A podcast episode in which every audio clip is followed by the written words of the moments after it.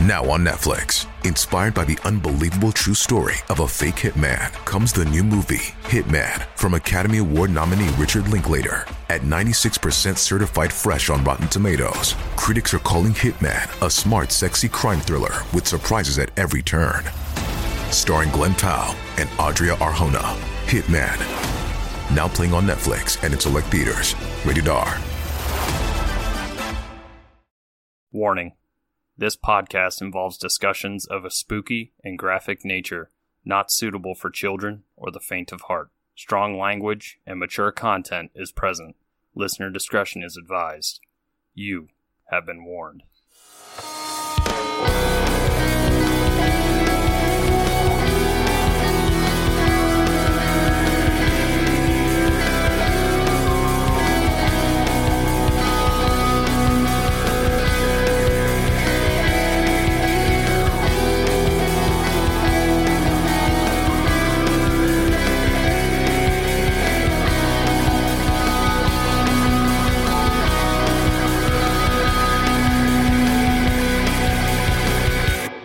Hey, spooksters, and welcome back to another episode here on Three Spooked Girls. My name is Tara, and as always, I'm joined by my cool friend Jessica.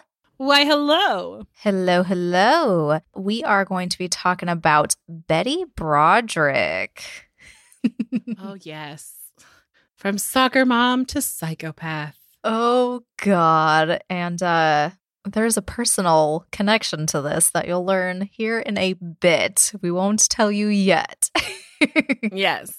Spoiler, it's not me, it's Jessica. But if you're new here, hello and welcome. Thanks for tuning in. Mm-hmm. If you'd like to follow us on social media, I have a link tree you can check out down below. It has everything that you can click on on where to find us. We're on Facebook, Instagram, Twitter, all of that great stuff. Our handle is at Three Spooked Girls, and we have a Facebook group as well where we have all kinds of fun conversation and sometimes do live streams and all of that good stuff. And that is called Three Spooked Girls Official. Lots of cool things there as well. And if you would also like to donate to the show and support us here in our Spooked Girl endeavors, we are on Patreon as well. We also donate 10% of our earnings each and every month. In our time, we just sent our donation over today to the National Center for Missing and Exploited Children. That is our nonprofit of choice that we wanted to start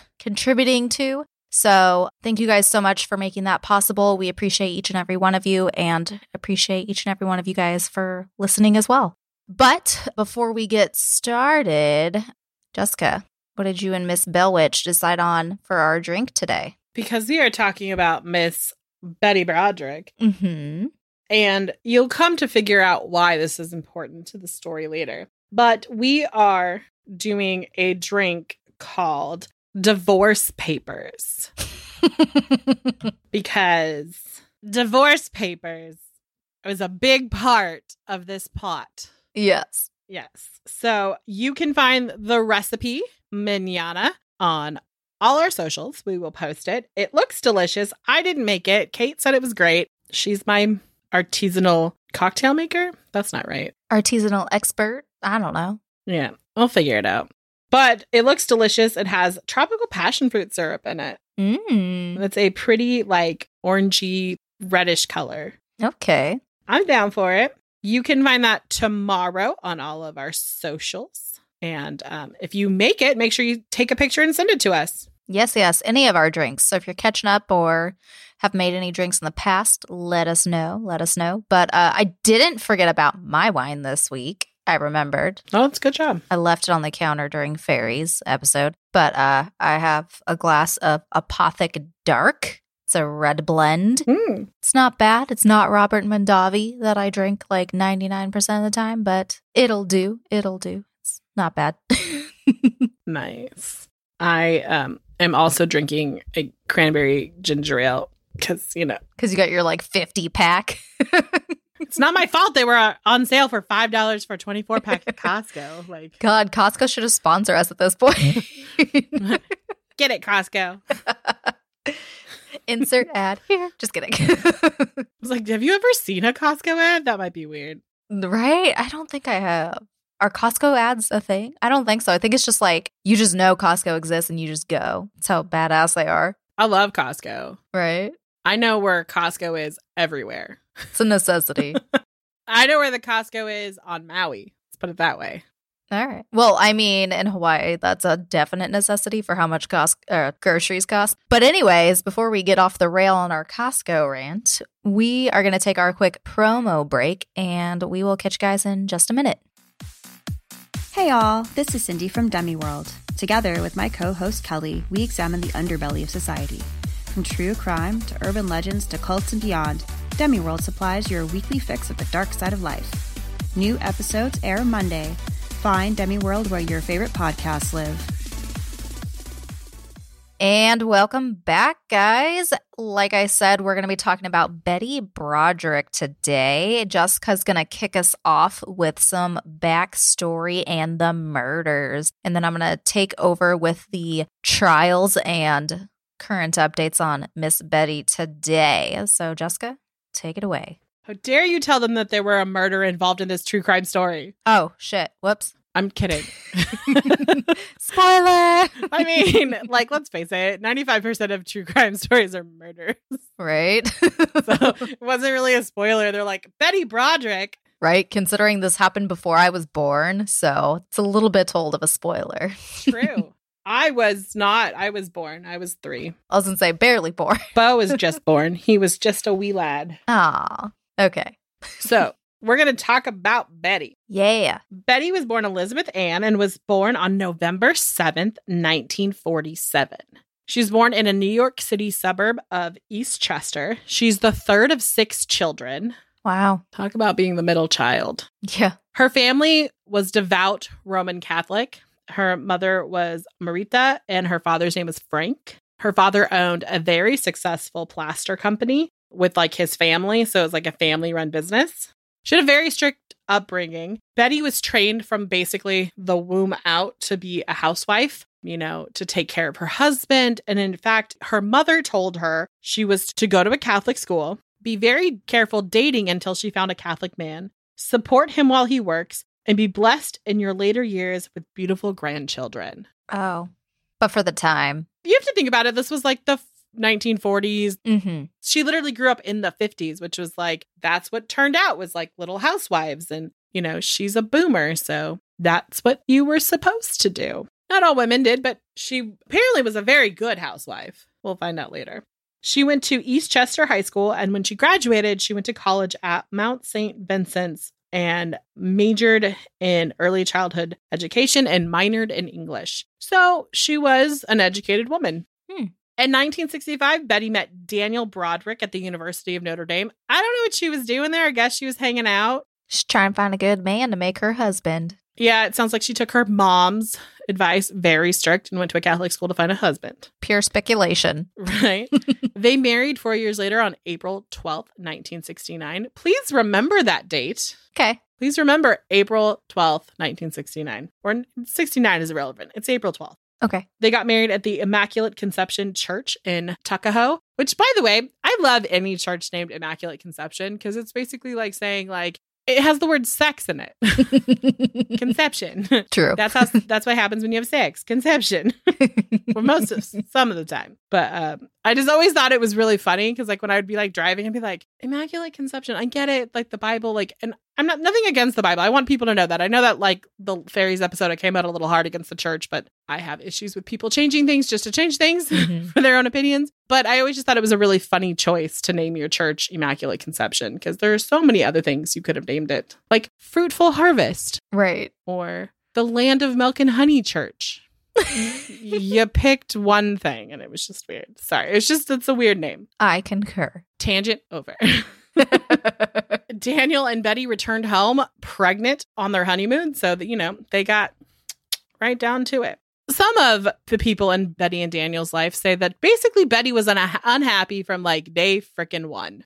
She's a complainy complain. Mm. And though that they didn't, people have stated that she wanted to leave Daniel from like early on. But she didn't. So I, who knows? Like I think after it in cases like this, people come out and they're like, oh no, she was unhappy from the get go. So we don't really know the truth. Mm-hmm. So in 1970, they had their first daughter, Kim. In 71, they had their second daughter, Lee. Five years later, they had their son, Daniel. And then three years after that, in 1979, they had their fourth son, Rhett. They did have another child. Unfortunately, they didn't get a chance to name him before he passed, Mm-hmm. which is kind of sad. Yeah. So during the time of early years in their marriage, they had a baby like right away. And Daniel was still going to medical school to get a degree in medicine. And like a good wife, like her parents told her to, she she got a job. In fact, she she has said that she's worked up to five jobs at one time to support the family because I don't know about you, but Cornell Medical School is not a cheap medical school. Mm-hmm. Yeah, it's a smidge expensive even for like the late late 70s, early 80s. So he ended up graduating right after, I believe, like really close to when Kim was born. But that wouldn't be enough for Daniel. He didn't want to just be a doctor. He, in fact, went back to school to become a lawyer to get his JD, which it would be great if he went to like any law school that was affordable, but not but not Daniel Broderick, only the best for him because he was a name brand chaser. He went to Harvard Law School. So Betty worked this entire time while he was going to school and then he graduated and he was very bright. No one can take that from him. He was very bright and he looked like he had a great future. And shortly after graduating, he took a job in San Diego at a law firm. So they moved from the East Coast because Harvard's in like the Boston area to the West Coast, which could not be the more opposite. Like if you're somewhere like near Harvard right now, you're like, it's freezing. There's 29 feet of snow in San Diego. They're like, what's snow? What? It doesn't, snow is fake, right? Like, no, no offense, San Diego. I love San Diego. It's beautiful. Mm-hmm. and I say that because I'm jealous because you guys have great weather. Girl. I know you. I can't say anything. Tara should be je- more jealous. It, she sent me a text message earlier. It was negative nine degrees when she went to pick up her kid from school today, and I was just like, I don't like that. I don't know how to respond. Like she's like, look at the temperature, and I'm like, ah, fuck. it hurt my face. Like I don't. I'm. I'm. I'm sorry. Like, do you want my heater? and that was warm. Huh. Yeah, it was like negative 20 something the other day. Yeah, no, it's been fun lately. Please move soon. Mm-hmm. And so during this time, like, well, when they were in Boston, Betty worked as like a school teacher and she did odd jobs. She sold like Tupperware and Evian or Avon, not Evian. Evian's water. I was like, she sells water? She sold Evian. She's like, "Would you like my water?" No. She sold Avon. Um, and then when they moved to San Diego because they were still trying to get financially secure, she continued to sell. They bought in kind of like an upscale neighborhood called Coral Reef, and he began his practice. And let me tell you, Daniel Broderick was a great attorney Mm-hmm. He basically built a malpractice lawsuit. And I can see this. Like, if you're going to be a malpractice lawyer, having a medical degree, it's freaking Gucci. Cause, like, you will literally, like, Oh, yeah. oh, like, I work in a world where malpractice is a big thing. Like, I work for an association that helps a certain type of doctor, and people pay through the nose for great malpractice insurance because, whew, you can get just like the littlest things you don't even think of. Boom, malpractice lawsuit. Right. So he was specifically because there's different kinds of malpractice lawsuits or malpractice lawyers. He was a medical malpractice lawyer. Their life on the outside seemed quite perfect. They had the beautiful house, the blossoming family. They had, you know, the nice car, which I want to point out. I made Tara watch this movie because I I have a special connection to this movie. It's a woman scorned, the Betty Broderick story. It came out in 1992, and Meredith Baxter is in it, and Stephen Collins. Which, by the way, if you don't know who that is, he's the guy who played the dad on Seventh Heaven, and he also wrote a smut book. and he's also trash. Oh yeah, because didn't he like sexually harass someone? Mm-hmm. It was like Kit. Yeah. Oh yeah, now I remember. Mm-hmm. Ugh. Anyway, it's in our sources page if you would like to watch. Oh yeah, no, it's great. It's a great movie. But like I want to point out that like he at this point in time when they like the movie starts, like their oldest daughter is like probably high school age and she's like the soccer mom and she's on the field like coaching and is like, go, Tommy, which is not the kid's actual name, but whatever. Like, you know, she's like, go. And then like Daniel walks up and is like, how'd we do? And she's like, our son scored the winning goal. And he's like, we got $3 million out of this deal. And she's like, we get a quarter of that. So a lot of what their life was, was really about status. In fact, Burl Stiff, he was a society columnist for the San Diego Union, which I'm assuming is some sort of paper. I found this quote in the LA Times. They were almost central casting for early Yuppie. He always looked straight from Polo. She always had very pretty clothes, Oscar de la Renta, and the like. So, like, they were dressed always to the nines. Like, one of the second kind of scenes in this is that Meredith Baxter, who's playing Betty, is narrating through the movie and she's like, We had a perfect life. Like, look at us. We're going out to this evening out with like all his work people and it's a big party. And I assume it had to do with the bar association or something like that because it happens later on in the series, just a little change. Um, smidge. And you know, their she was in this like beautiful gown, and everyone was like, "Oh my god, you look so fantastic!" And she's like, "Well, standing next to him, I'd have to." And it was like that kind of thing where it was all about look at me, look at me, look at us. We've arrived. And I thought it was funny. Like, I don't know if this is the true story or not, but like it was something that kind of like leads you into who you think her character is. Everyone's like, Congratulations on that case. And he's like, Oh, no, thank you. I owe it all to you. And he's like, All I did was recommend you. And he's like, Yeah, but you put your, you know, put your neck on the line for me. And he's like, So guess what we're doing? I'm taking you guys to Paris. We're leaving this Thursday. And I'm sorry, but if my husband walked into the living room and was like, hey, we're going to Paris this Thursday, I'd be like, fuck yeah. How do I pack? Can we go early? Is it, can we leave now? Like, is that an option? Not her who's like, Dan, that's my manicure day. I'm like, really? You can't get a fucking manicure tomorrow? or, you know, in Paris? Right? What the fuck? Because, like, her thing was, is that she didn't want him to have more status than her. Mm-hmm. That's very obvious when you're watching this movie and you kind of like read about their life is that everything was status. Everything. Right. So they had the money, you know, they were living the high life and like they they belonged to two country clubs. They had a house in that like in Colorado. They had all of these different like they they had well which I uh, this is the part I didn't like is in the movie she has like a suburban, which I get suburbans are expensive cars, but like it's, it's like she had a suburban and he had like a two door Corvette. Yeah. I'm like, where's her car? Where's Meredith's car? God damn. right. So at this point in her life, she's stepped away from like supporting him because obviously he's making a lot of money and she's being the doting mother, the arm piece, like she's being all of this. And everything seems to be going well until about 1982 when Dan needed a new assistant because who the fuck knows? His was out. So they hired this girl. Her name was Linda. And Linda, she was 21 years old and she was like, I'm so cute because I'm Linda and I used to be an airline stewardess. And not, I'm, I shouldn't really make fun of her, but.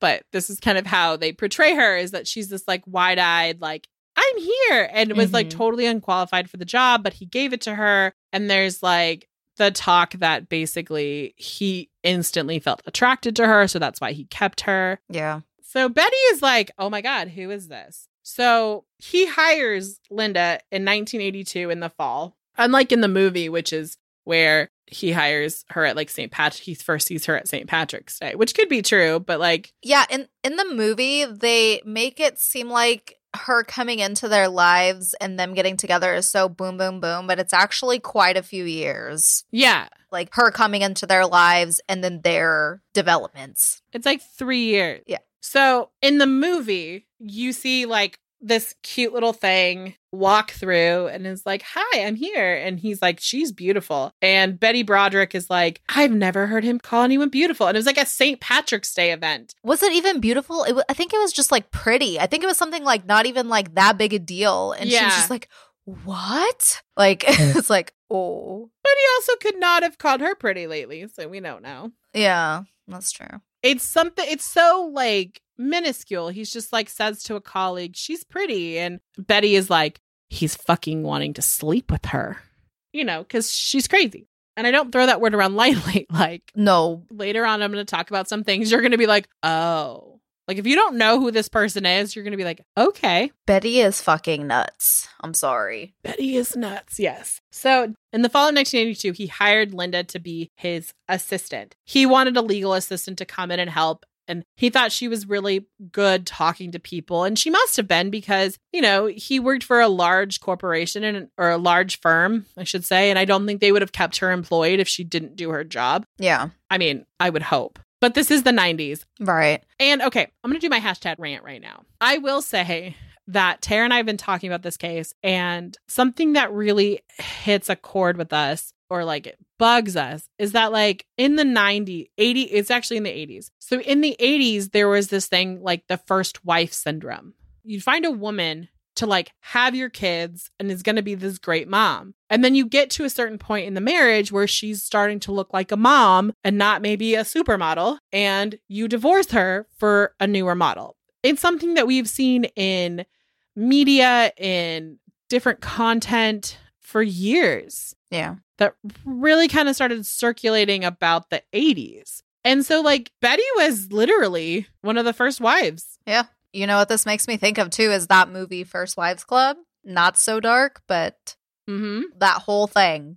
That's what that is. Yeah. So, and, and during that time, the first wife was supposed to cash an alimony check, take care of the kids. The kids were supposed to pop in and out. And then dad either has second family or just has his plaything. And that's life. He makes money, and wife number one takes care of the kids and possibly remarries, but not always.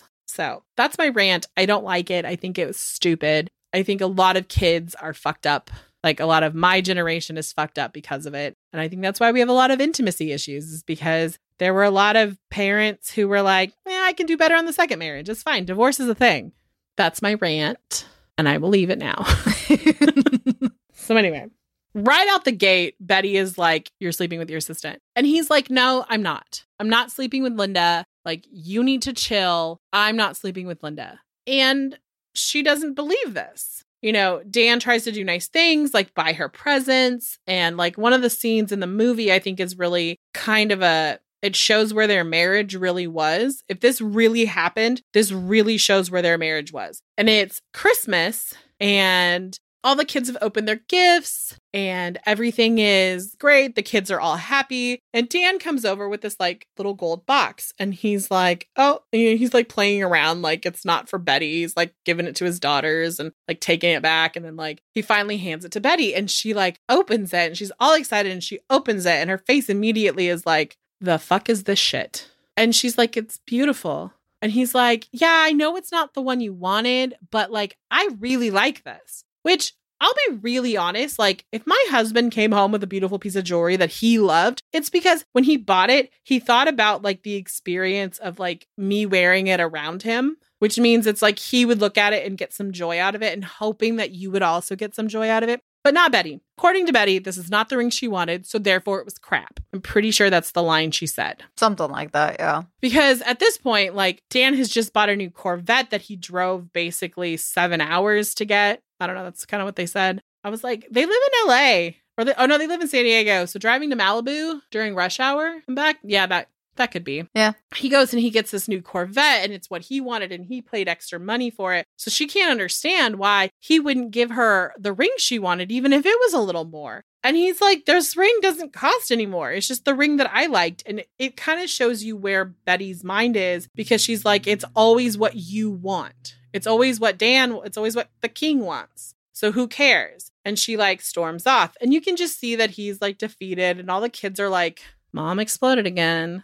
Because this is also like after she's accused him of cheating and lit his clothes on fire, which I don't know if many of you men out there let us know if your wife set your clothes on fire. Would you stay with your wife? Oof, no, run. At that moment, like if Thomas went out and burned all my clothes, I would have him committed.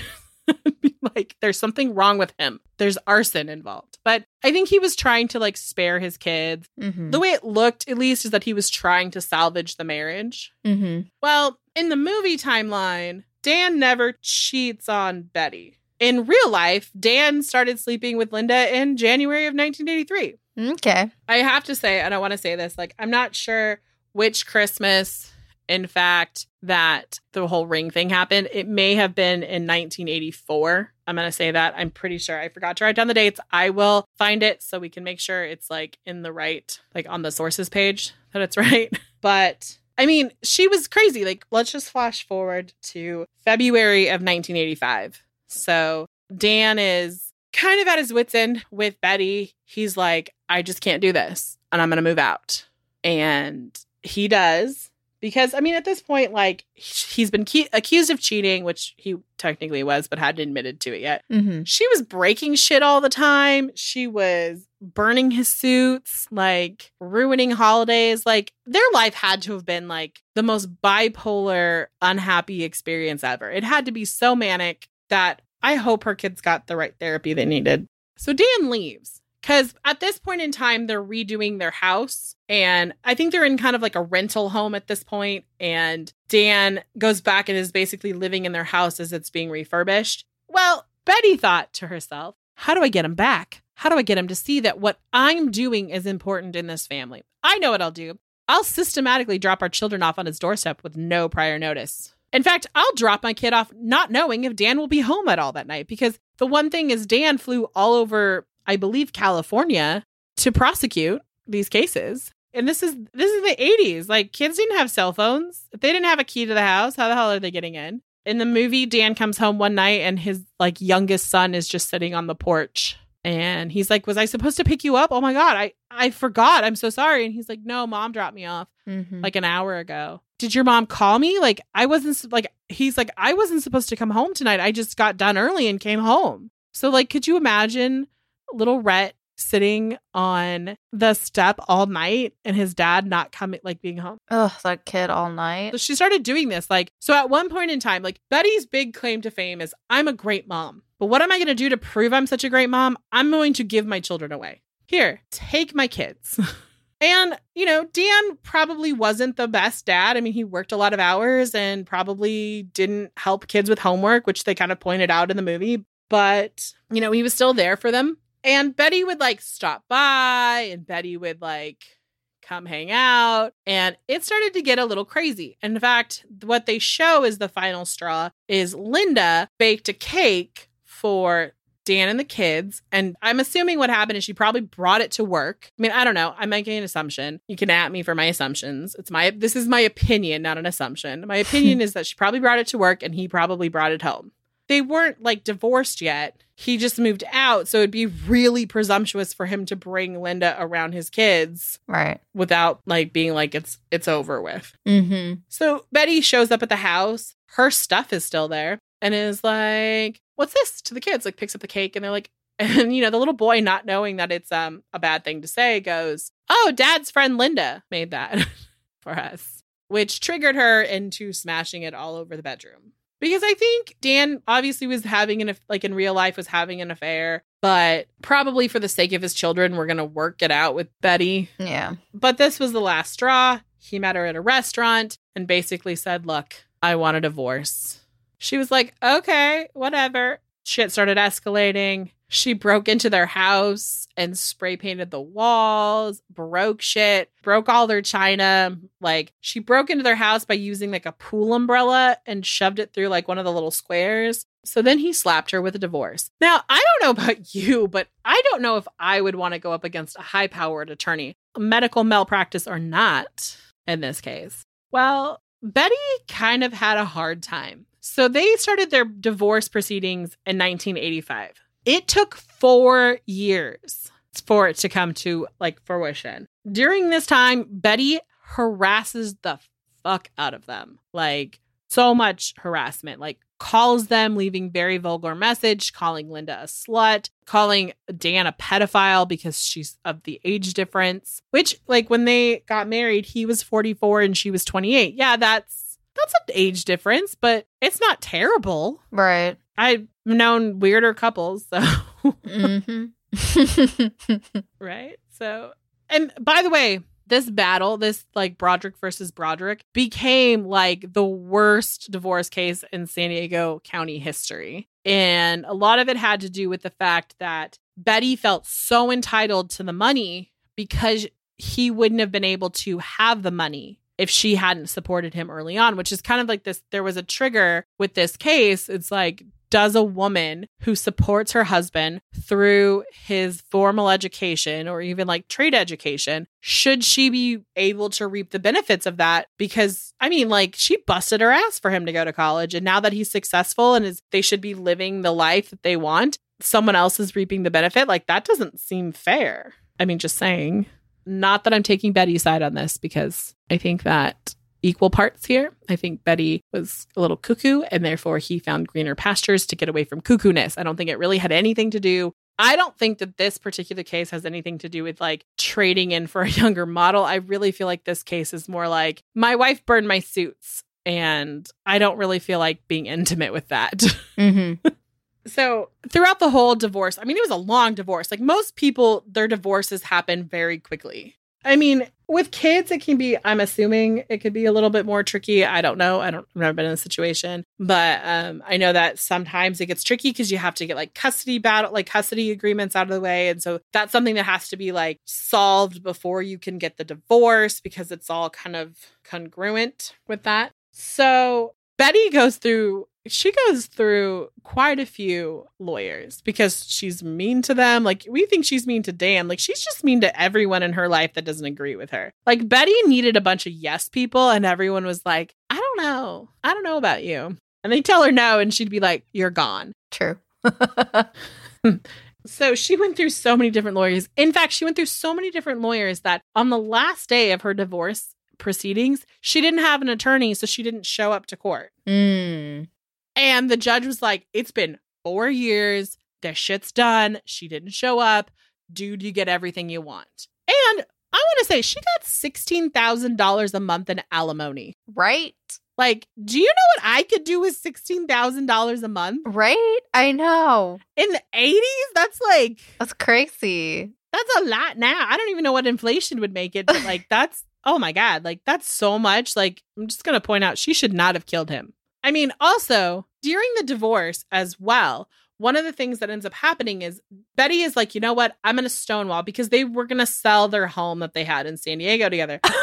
what? That's almost fifty thousand dollars. Are you Betty? Betty, what are you thinking? In 2020, you could be living the highest of lives. I'm just saying. Holy fuck. Okay. Everyone else mad at Betty Broderick right now? Just me? Okay. It's like, girl, I know money doesn't solve all your problems, but I'm pretty sure you could have bought a whole new set of problems, Yeah. Oh my god. right? Like, you could have been somebody else's, like, love monkey. Because for me, that would have been the ultimate fuck you. It'd be like, now I'm sure he would be, like, retired and being, like, still having to shell out money to your ass if you never got married. Yeah. Oh my god. Oh wow. Okay, now that Tara just dropped that fucking bomb on me, I'm gonna recover. Because I mean, this is the shit that happened. Like Betty and Dan had this house in Coral Reef, and they were like, "Okay, how much?" Because we need to sell the house because Betty hated it and didn't want to live there because of all the bad memories. And of course, he and Linda bought a new house and were living happily ever after with Betty and Dan's kids. So Betty was like, I know what I'll do. I'll stonewall this. I'm not going to take anything less than a million dollars for this house that's not worth more than $325,000. She's like, a million or nothing. Dramatic walks off. Dan, being an intelligent lawyer, finds a legal loophole because that's what people do in divorces, Betty. People find legal loopholes. That's why they're there. So he basically found there was a way for him to sell the house without her permission. And he did. And Betty got really mad and drove her car through the front of Dan's house. That's so unreal to me. Like, not just like drove in, but like drove in and backed out and drove in and backed out and drove in and backed out. And then when he had the gall to get her out of the car, she started to beat on him. Granted, he did punch her once in the movie. He like uppercutted her tummy. But in all fairness, like at this point, like she had rammed his house. She was beating the living shit out of him. She could have killed their kids. Right. Like her kid, they're all of her children were in the house. Like, Yeah. if those pillars had given way, like, I have a feeling that car would have gone straight into that staircase where they were all fucking standing. yeah. Or like, God forbid they were down right there. What what if they were not away? They had just gone in the house. Yeah. Like, Yeah. what if he had like a little setup to like take your shoes off or I don't know, like something, I would have fucking uppercutted that bitch too. Jesus fuck. right? Like, mm, Betty. And then she got really mad because she got arrested. She didn't understand why she's getting arrested because it's all Dan, the king's fault. And I'm like, no, Betty, you drove your freaking car. You drove the suburban into his front door. But it's okay, Betty. It's all Dan's fault. He has everyone working against you. You've just committed like felony assault with a motor, with a like a vehicle. And broken how many fucking restraining orders at this point? Jesus. Right? Oh, yeah, because at this point, they have a restraining order. Yeah. She can't go near the house or the kids. Yeah. So after the divorce is final, Dan gets everything, which rightfully so. Like if any person drives a vehicle into another into a building where people live, a domicile of some sort, on purpose, you do not deserve your children because that's crazy. Like that shows that you do not have logical reasoning ability. Because a logical per like I'm gonna be honest, a lot of us have envisioned like running over our ex. We have. We've envisioned it. There, there's a reason they're exes and they infuriate us. But, mm. but but the logical person is like, you know what? That's a felony. It's against the law. It's bad to hurt people. I'm just going to keep that in the back of my head and never do anything about it. But we've all, like, we've all envisioned harm coming to someone. Betty just couldn't stop. She needed some sort of intervention. So Dan has full custody. Betty doesn't even have fucking supervised visits at this point. Like she gets shit. Which by the way, she picks her kids up a lot without their dad knowing. And I'm like, kids, you know that you can't go with her. Why go with her? But then again, maybe you go with her because she's crazy, yeah, they're probably like, this bitch will fucking run me over next. right? So Dan and Linda, they start living their life together because now Betty's out of the picture finally because she can't see the kids and she's not supposed to see Dan, but she calls them all the time. Like there's a scene where Dan is sitting there. This is later towards the end of the movie. Dan is sitting there like watching the phone calls come in from Betty. And I'm assuming at this point in time, like if it was me, I would have just kept that line and just like turned the phone all the way down and like not listen to the voicemails and just have moved on with my life. But I don't know. Dan was listening to them, which is how we figure out that she gets $16,000 worth of alimony because he says it. He answers the phone and is like, if you continue to do this, I will take $100 for every time you leave a vulgar message, for every vulgar word you say in a message. I think it was that. For every time you break the restraining order. And I will take a thousand dollars every time you pick up our kids without my permission. And he's like, and at this point, you're down fifteen hundred from your sixteen thousand. And I was like, she gets what? Okay. So to bring life full circle, Dan takes Linda to the wonderful bar association thing that you see Betty and Dan go to at the beginning of the movie. He's in the same damn outfit. He is. He's in the same damn outfit. And he proposes to Linda there. Whether this is just for the movie or not, I don't know. I'm going off of the movie because it's what te- it tells me.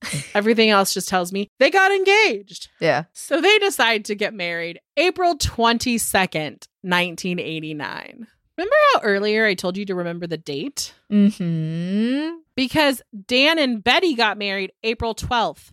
Motherfucker, you couldn't even pick a different month? Gross. Right? That's 10 days. Ugh. That's 10 days. If they get married 10 days, what would have been Betty and Dan's 20th wedding anniversary? Mm. Let that soak in for a second. But during this time, Betty got a little crazy and, in fact, stole the list of guests from Dan and Linda's house and personally called every single one of the guests that she knew and harassed them by saying, How dare you go to the wedding? You're betraying me. Because Betty took it very personal that people who knew Dan and Betty would betray her by going to Dan's second wedding. In March of 1989, fun fact, Betty bought a Smith & Wesson, Mm. which Dan knew about because he wore a bulletproof vest under his outfit. Even though the movie says he didn't, he did. Mm. Yeah, because she had said to the children, I'm going to kill your father. So Linda was like, fucking wear this. This is important. I don't want you to die. Then I was kind of like, uh, Linda, what are you wearing under your dress? Nothing? Okay. So just you? Just you. Got it. Okay. Cool, Linda.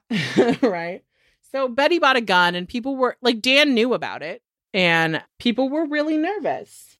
So after Dan and Linda got married, which by the way, their wedding went off without an incident, Betty stayed at home, drank some cocktails, just ignored what was happening. Betty tried to convince the kids guess what? Dad isn't going to love you anymore. He's married now. He's going to move on. Well, Dan has this moment like where he tells his kids, like, I love you. You're my whole life. I don't want you to think that. And it's very cute and happy. And so he really starts to think about the relationship that Betty is having with her kids because she's not seeing them because he has full custody and he feels bad about that. So he actually tries to do something nice by basically petitioning the court so that she could have temporary visitations. And because of Betty's sporadic manic behavior, people had urged Dan to put a clause in there saying, it's okay to do this, but if you behave badly, it's one and done. It's not like you get six or seven chances, it's one and done. Because at this point, she's already been given like 9 million chances. Betty doesn't respond well to this. Betty stews about this. And on the night or the morning of November 5th, 1989, Betty Broderick gets in her car with her Smith & Wesson and drives to 1041 Cypress Avenue in San Diego, just near Balboa Park. Uses the key she stole from her daughter, Lee. She stole it from her purse. Entered the home, went upstairs, and at about 5:30 in the morning, this is where it gets a little like meddled. The original story is that Betty was going to kill herself in front of them. Dramatic. So that would be their fault. But she said something happened. In the movie, Linda wakes up and is like, and Betty just fires off a couple rounds into her and then starts to shoot at Dan. She says later on in an interview that Linda woke up and yelled, Call the cops. So she shot Linda and then she shot Dan and then pulled the trigger a few more times, which just kind of sprayed the room. The good thing is that Linda was killed instantly. So it wasn't like she had to endure a painful death from being shot. Unfortunate for Dan, that's not what happened. Linda went around because Dan was trying to get the phone to call 911 because I do think that Dan could have probably maybe have been saved, but Betty takes the phone and pulls it out of the wall and it's like essentially walks off. That's how the movie ends. Mm-hmm. Betty later said that she actually spoke with Dan before he passed. Yeah. And Dan's last words were, Okay, you shot me. I'm dead. At this point, I'm going to hand it off to Tara because she's going to tell you about the rest of this crazy story. Good God, fucking Betty. There was no long chase, no huge investigation, no nothing, because that same day that Betty murdered Dan and Linda, she would turn herself in. She initially never denied that she killed them. And after this, we would start another long, long journey in the courts with her trials. Betty's defense attorney was Jack Earley, and the prosecution, which I come to actually like, is Kerry Wells. So on November 15th of 89, Betty would plead not guilty, even though she admitted to what she did. Hmm. That seems to happen a lot. Right? To two counts of murder against Dan and Linda, and a different story would begin to unfold. We'd have a lot of time until the trial would actually start, about a year. The actual trial would start on October 22nd of 1990 and sad face cuz the 22nd is my anniversary. Wah. when I saw that in the movie, I was like, "No. I have to get married again. we got to move it."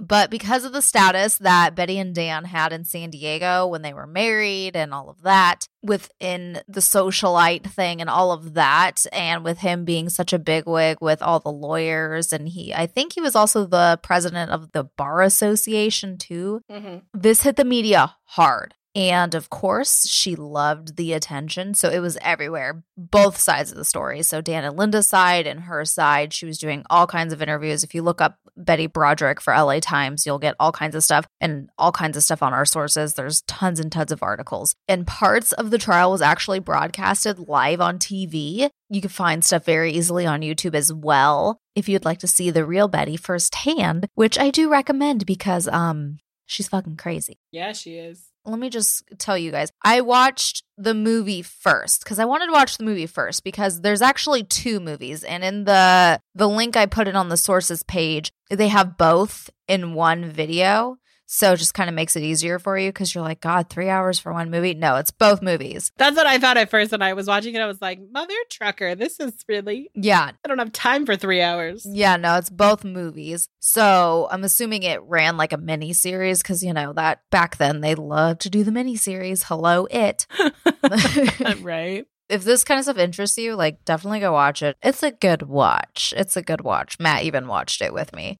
So I'm going to give you a rundown kind of how things went with the trial. So the defense. Their narrative was that Betty was an abused woman at the hand of Dan. She had dealt with emotional, mental, and verbal abuse and had also suffered from battered woman syndrome. It's also presented that Betty had sacrificed everything for her husband and family. Like Jessica said, she had a bunch of different jobs over the course of when Dan went through medical and law school and all of that. And she was also taking care of the house and all of their kids and all of the responsibilities that came with that as well. And then she had also, of course, endured the tragedy of losing a child shortly after birth. And it was said, allegedly, that Dan was off on a ski trip with friends when the child had died. So he wasn't even there, and she had to go through all of that alone. I don't know if that was actually confirmed or if this was a Betty elaboration. Yeah, that's the hard part with Betty is like you don't know what is true and what isn't true. And then you don't know what is true within the out circles of their family as well, because I'm sure Betty is telling them one story and Dan's telling them another. Right. And this isn't us just shitting on Betty because I will say Dan's family after his death weren't the best people either. So back to the this trial stuff. So according to the defense, the neglect and abuse over the course of the 16 years that they were married from Dan is what pushed this quote perfect mother and wife over to the edge and made her snap. And that she didn't plan to do what she did, it just happened. Basically like blacked out and boom. The prosecution, though, had a narrative as well, and it was a little different. They presented that Betty was mentally unstable and that she did plan the murders of Dan and Linda. And the evidence that they brought throughout the trial was to support this from all kinds of different actions she did over the course of the past six or so years after their separation and through their divorce. Pretty much basically all the stuff that Jessica did tell us here just a bit ago. Betty broke various restraining orders by leaving various voicemails that were vulgar as shit. I know we cuss a lot on here, but some of the stuff that she said is just like disgusting, especially because there's even ones where her kid would answer the phone and her two younger kids were pretty young the vandalizing of the home and she wasn't left high and dry. Like Jessica said she had that 16k in alimony. It was actually 16.1 thousand dollars and like we said it was about $50,000 in today's money. So a lot of fucking money. And she also had a home in La Jolla that was valued at $650,000 that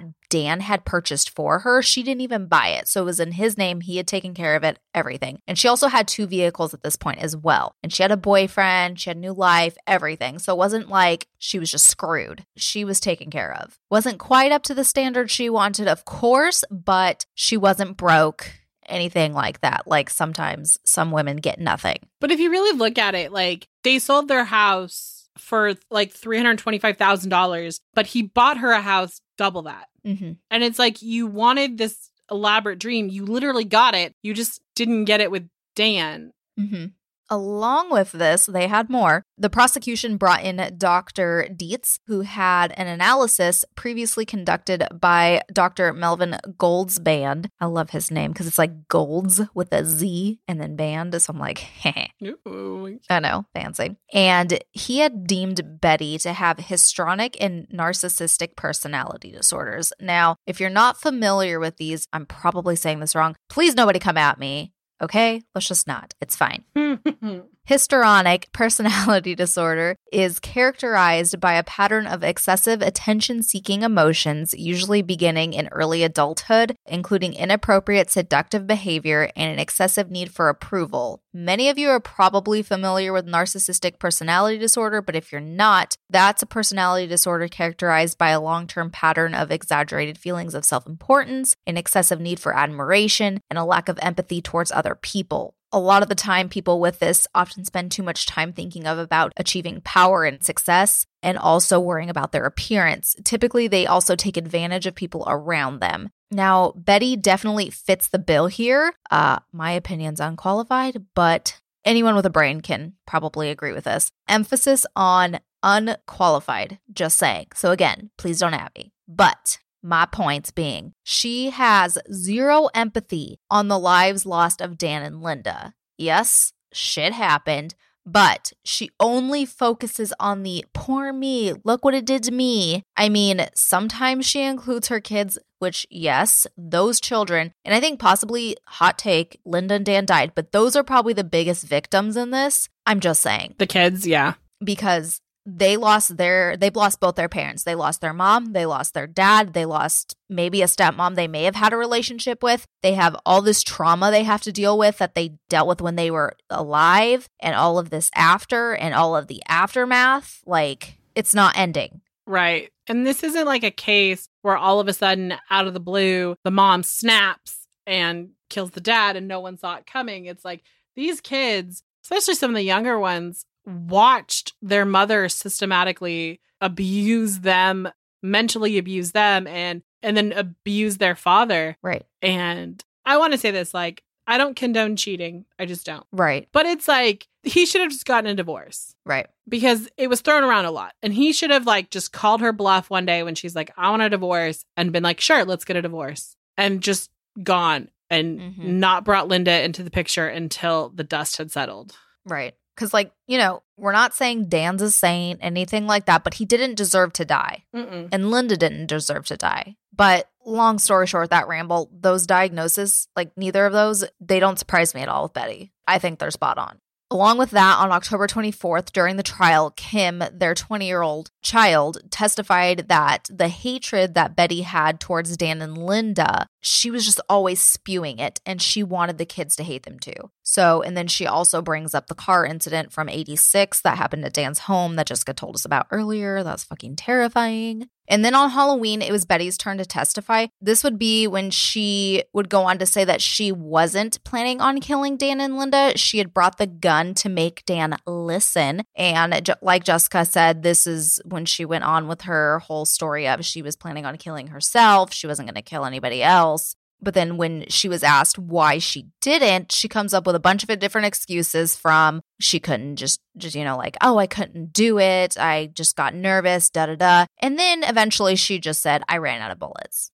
Then we'll flash forward to the end of that shit show on November 20th of 90 and the jury began deliberation and they came back to the judge. Unfortunately, this would not be the end. So they couldn't come to an agreement. 10 were for murder and 2 were for manslaughter. They were stuck on how Dan had treated Betty and some had even said to uh, I wonder what took her so long. So I guess some things just didn't add up for them. I don't know. They were just really indecisive and just maybe just sympathized with her too much, kind of thing. So, of course, because of a hung jury, a mistrial was declared by Judge Thomas Whalen. And then, about five months would go by, you know, because stuff likes to take its time with Betty, apparently. A plea bargain would come through from Jack over to Kerry, saying that Betty would plead guilty in exchange for a 20 year sentence. But Kerry was like, oh, fuck no, because basically the details of that got Betty out of having any murder charges, the paraphrasing in short version of that. Kerry wanted to go after her to get those murder charges since that's what she fucking did. So she knew the risk because there was a chance that Betty would get off with basically, you know, nothing or with manslaughter or whatever. But she was just like, no, we're going to go up out again and we're going to do it. And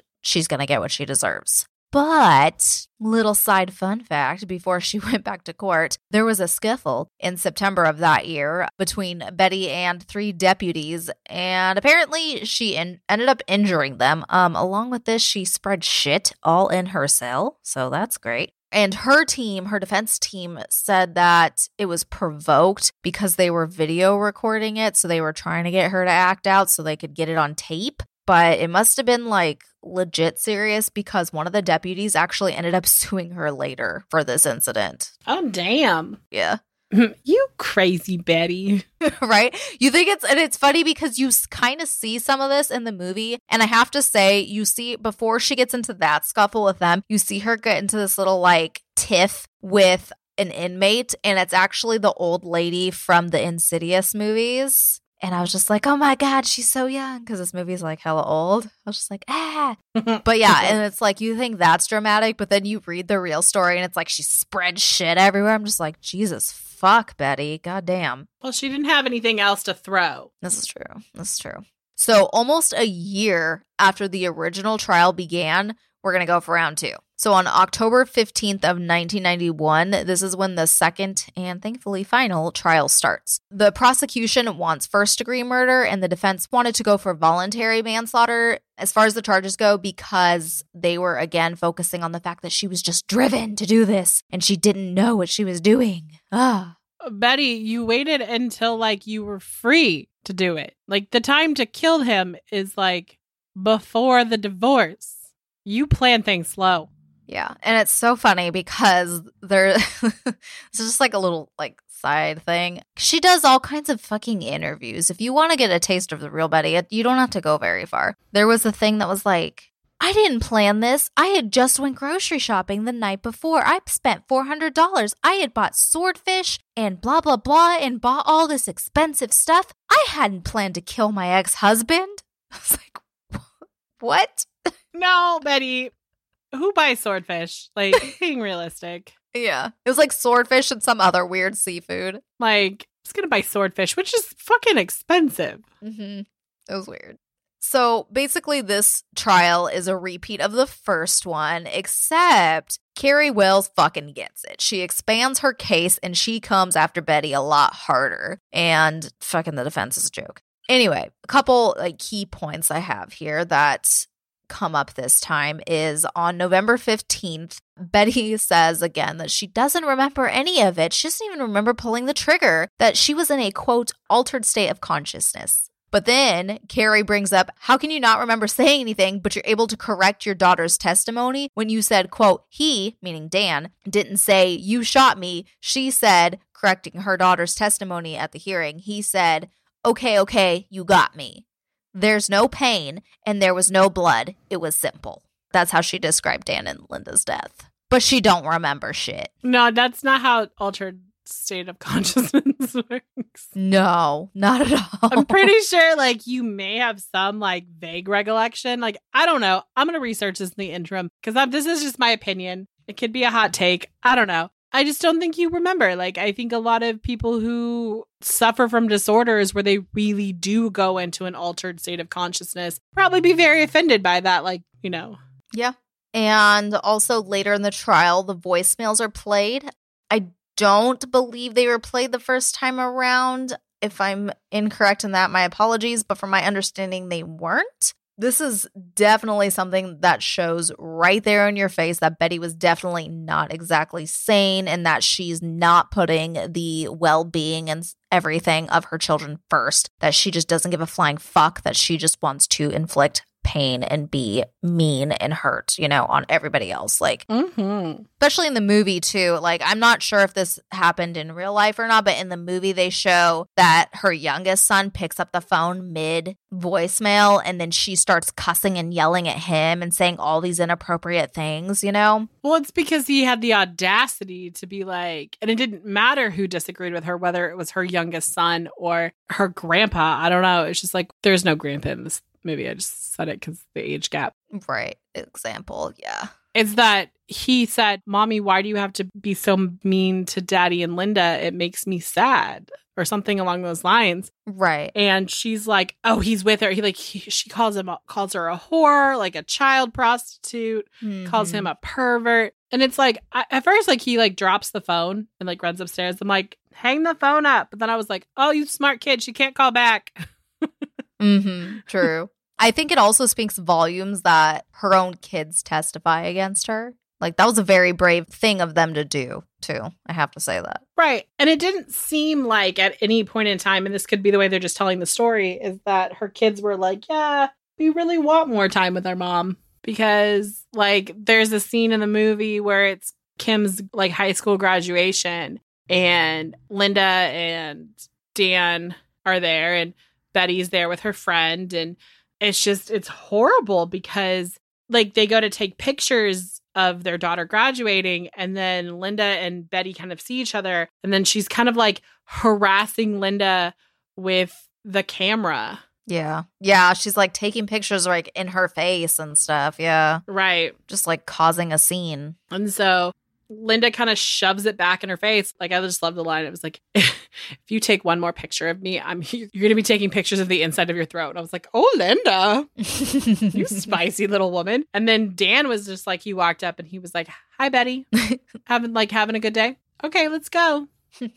So then on December 5th of 91, the second trial would conclude. Judge Whelan would tell the jury that their options would be voluntary manslaughter, first degree, or second degree murder. They would take about five days for their deliberations, and they would come back on December 10th with their decision. And Betty would be found guilty on two counts of second degree murder and two counts using a firearm in the commission of a felony. Now, Betty is currently at the California Institution for Women in Chino, California, where she is serving two consecutive terms of 15 years to life plus two years, which is the maximum on that, for illegal use of a firearm. She has went up for parole more than once already. In November of 2011, she was denied. That was her first time up for showing no remorse whatsoever for what she has done. Uh, and that's a direct quote from an article on that. And then she was also denied again in January of 2017 for along the same lines. Basically, Betty's story hasn't changed. She still is playing the victim. She still thinks what she has done is justified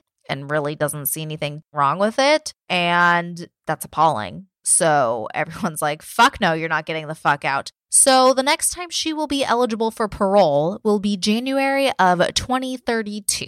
And Betty is old as fuck. So um good luck. Good luck, Betty. That's all I got to say to you about that. Damn, Betty. Because like the basic thing to get parole is you just have to show remorse. Like you have to be like, I'm really sorry I did this. Like I'm not going to go out and kill again. Like I've learned my lesson. Right. But um do you want to tell your personal connection to wrap us up? Sure. So I don't know if I've ever shared this intimate detail of my life on this podcast before, but I am actually the daughter of a felon. My mother, who I love dearly, and I want to say that people can make bad choices and bad situations and change their lives because Tara knew my mom Mm-hmm. and probably would have never thought she was a felon. I mean, she probably thought my mom was a party girl at one point in time because we were watching Easy A and we were sitting on the couch and there's that line where get a face piercing and a lower back tattoo and it's like a negative connotation. My mom was like, "What's wrong with that?" And we were like, Okay. "Okay, mom." But um I just want to say that I don't look down on people who commit crimes. I don't think that it has to define you the rest of your life because my mother robbed a casino when I was three ish. she worked at a casino and she basically rigged it so that way when people would like leave, they would go and pick up all the tickets around the casino and cash them out. And basically, she stole $15,000 from a casino in Reno and boarded a plane to Fresno. And my mom spent some time in prison. Surprisingly enough, not for that, but because of a weird violation that happened. Don't want to go into that. but um, she spent some time in, I don't think in Chino, I think she spent it in Chowchilla. And this movie is from 1992. And I was watching this, my mother and I lived together for a period of time when I was an adult. And I was watching this because, you know, me, I love true crime stuff because obviously I have a podcast about it. And my mom walks in and is watching it and she goes, Oh, Betty, that crazy bitch. And I was like, uh, yeah, she's pretty crazy. She's like, oh no, you should have met her in person. And I'm like, uh, lady, I can't. She's um in prison. And then my mom explained to me that when she did some time, and she may have been in Chino for a while, I'm not sure. She actually was in the same cell block as Betty. And I was like, what? so I don't know. This is like, I just want to let you guys know, like, this is for me, this is a very hard share because it's something really super personal in my life that we don't talk about, not even in my own family. Like, I'm pretty sure my little brother doesn't even know why my mom was in prison. but I I had the great privilege of talking to my mom about her mistakes and learning her story and really seeing that you can change your life. It does take some time, but she literally put the hard work in and and did overcome a lot of shit. And um, you know, when she passed, she was living a more successful life and she had a great relationship with me. She has a great relationship with my younger brother. It was everyone has a weird relationship with my older brother, but she kind of came in and took care of my grandparents who raised me. And if a lot of you were wondering why, um, I was raised by my grandparents. That's a big part of it. Some of it was by personal choice, some of it was by the fact that my mother was in prison for three years. so I just want to let you know that if you're one of those people out there who've made a mistake in your life and you're not sure you can. You can turn your life around. It just takes a lot of work. And the first thing you need to do is ask those people around you for forgiveness because I will tell you that my mom and I had a very strained relationship until I was probably in my like early 20s when my mom finally sat down and, and like really like I loved my mom, but I never saw her as a mom. And then when she sat me down and she just was like, I'm really sorry I did this. I'm really sorry this happened. Because a lot of it was like she didn't take a lot of responsibility for what she did. And when she finally did, like our family became really strong and kind of got back together. And so, yeah, I think that there is always forgiveness. I mean, maybe not for Betty. because she doesn't seem to be quite remorseful. She says that she's regretful, but not remorseful, which are two different things. So, yeah, I just, uh, when Tara and I were looking at stories and she threw Betty's name to me, I was like, oh my God, yes, because my mom knew her. Done deal. yeah. So, um, and that wraps my story up. All right, guys. Well, that is going to conclude our episode here on Crazy Betty. We hope you guys enjoyed it, learned something new. Uh, if you have any comments, questions, concerns, you can always reach us on the socials. We love interacting with you. You know where to find us. And we will catch you on Thursday for our next Stabby Snippet. You guys have a good day. Bye, guys. Bye.